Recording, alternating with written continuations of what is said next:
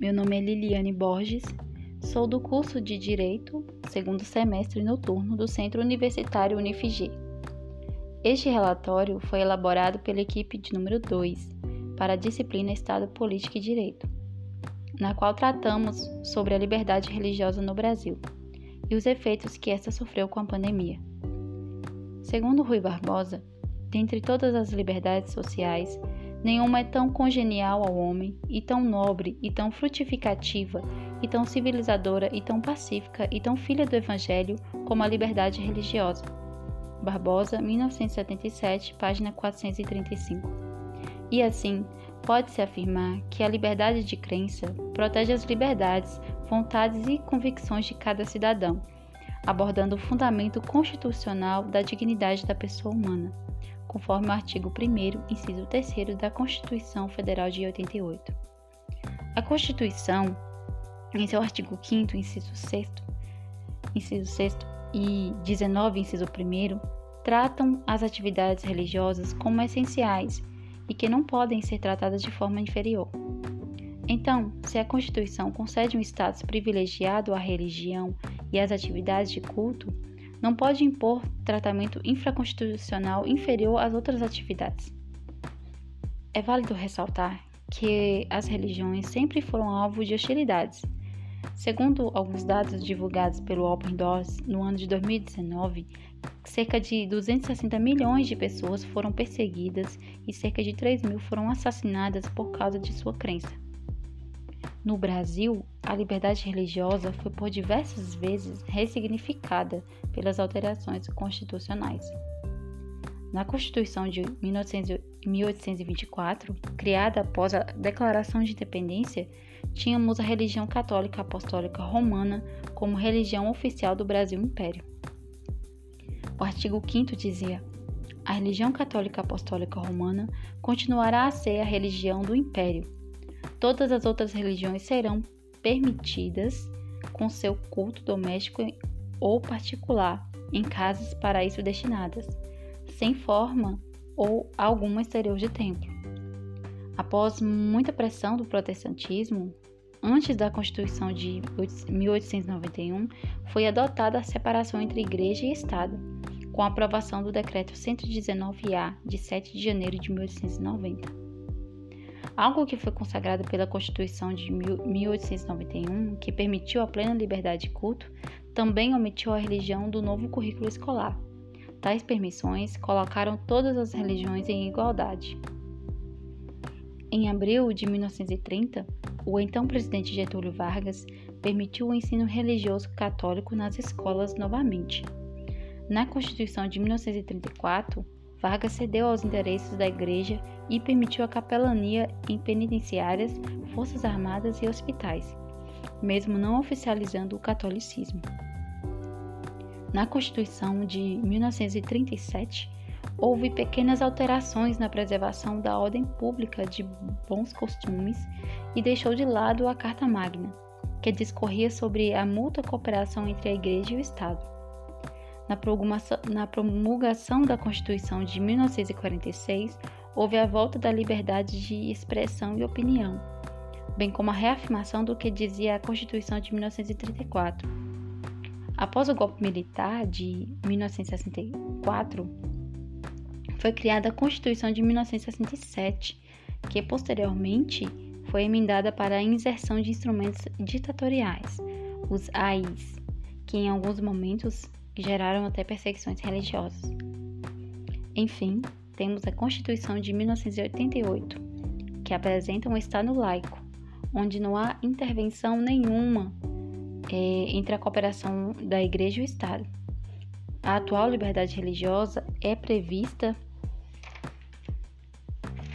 no artigo quinto, inciso quarto, onde é inviolável a liberdade de consciência e de crença, sendo assegurado o livre exercício dos cultos religiosos e garantida, na forma da lei, a proteção aos locais de culto e à sua liturgia, nos termos da lei, a proteção de assistência religiosa nas entidades civis e militares de internação coletiva. E no artigo dezenove, é vedado à União, aos Estados, ao Distrito Federal e aos municípios estabelecer cultos religiosos ou igrejas, subversioná-los, embaraçar-lhes o funcionamento ou manter com eles os seus re- em representantes relações de dependência ou aliança, ressalvada na forma da lei, a colaboração de interesse público. O impacto da pandemia no exercício da liberdade religiosa foi muito grande. A Constituição, ela tem uma enorme preocupação em garantir o direito de escolha e, o livre, e a livre expressão de crença, independentemente de qual seja a religião. Por conta das medidas de restrição causadas pelo novo coronavírus e com o intuito de diminuir e evitar os contágios pela doença, foi estabelecida a Lei treze mil novecentos e setenta e nove, de seis de fevereiro de dois mil e vinte, que dispõe sobre as medidas de enfrentamento e da emergência de saúde pública de importância internacional decorrente do coronavírus, responsável pelo surto de dois mil e dezenove. O inciso primeiro desse mesmo artigo de que trata esta lei afirma que as medidas estabelecidas objetivam a proteção da coletividade. Neste sentido, vemos o princípio da sociabilidade ou socialidade, que diz respeito ao prevalecimento dos valores coletivos sobre os individuais. Ou seja, caso haja uma colisão entre o direito coletivo com o individual, aquele terá um peso maior. E em se tratando de liberdade religiosa e pandemia, a situação pandêmica é de mais importância no momento. Com isso, as igrejas tiveram que alterar seus cultos em prol da saúde de seus fiéis. Todos os tipos de crença e culto tiveram que se adaptar à atual situação e conforme os decretos. Um exemplo. Os horários de celebrações foram alterados, o número de pessoas nos templos, o distanciamento, o uso de máscara e álcool em gel foram incluídos.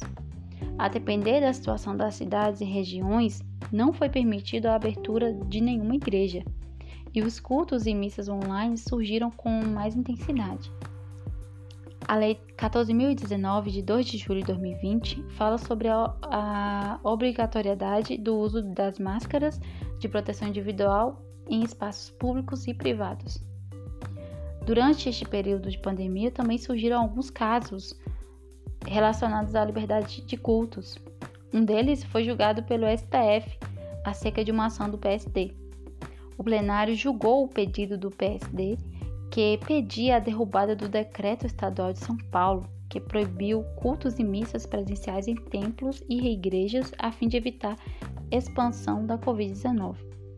No dia oito de abril de dois mil e vinte e um, foi decidido que estados e municípios podem restringir as celebrações religiosas presenciais durante a pandemia.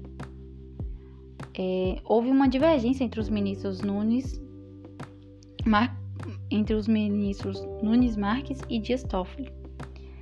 É, o julgamento foi marcado pelo presidente do S T F, Luiz Fux, que após as decisões divergentes sobre o assunto entre os ministros Nunes Marques, que este, no dia três de abril, ao julgar o pedido de, da Associação Nacional dos Juristas Evangélicos, aceitou o argumento da liberdade religiosa, proibindo o fechamento dos templos por decretos estaduais.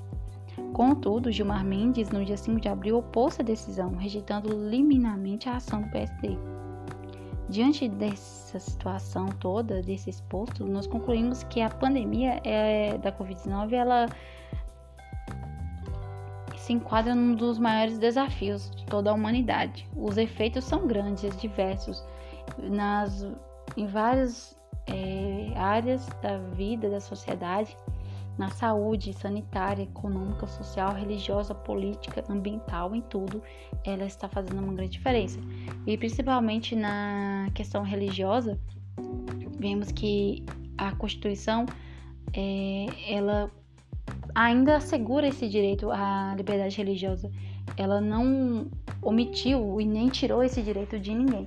Ela simplesmente, no momento, é, procura dar autonomia aos estados e municípios para fazer os seus decretos conforme a situação de cada cidade, conforme a situação de cada estado, para que assim evite essa contaminação pelo novo coronavírus e para que os cidadãos possam estar seguros, né? E sua saúde também.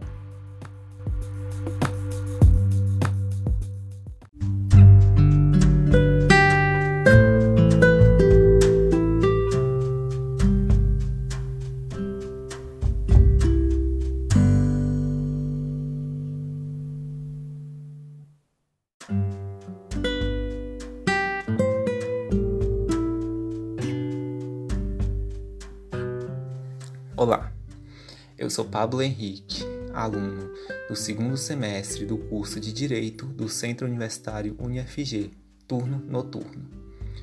E no programa de hoje irei falar para vocês sobre os primeiros passos que a equipe dois da atividade Tutelas Constitucionais, o C, Estado, Política e Direito, é, tomará para a construção do podcast final. Bom, foi feita uma reunião no dia seis de maio de dois mil e vinte e um, onde visou definir os primeiros passos que serão dados pela equipe.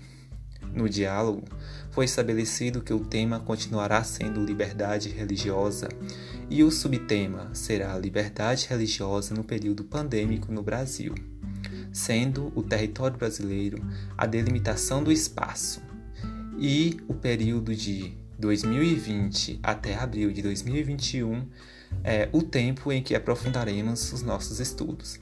Também ficou decidido que três pessoas participarão do podcast como narradores, um editará e cinco serão responsáveis pelo roteiro. Claro que todos deverão pesquisar sobre o tema e dar suas sugestões.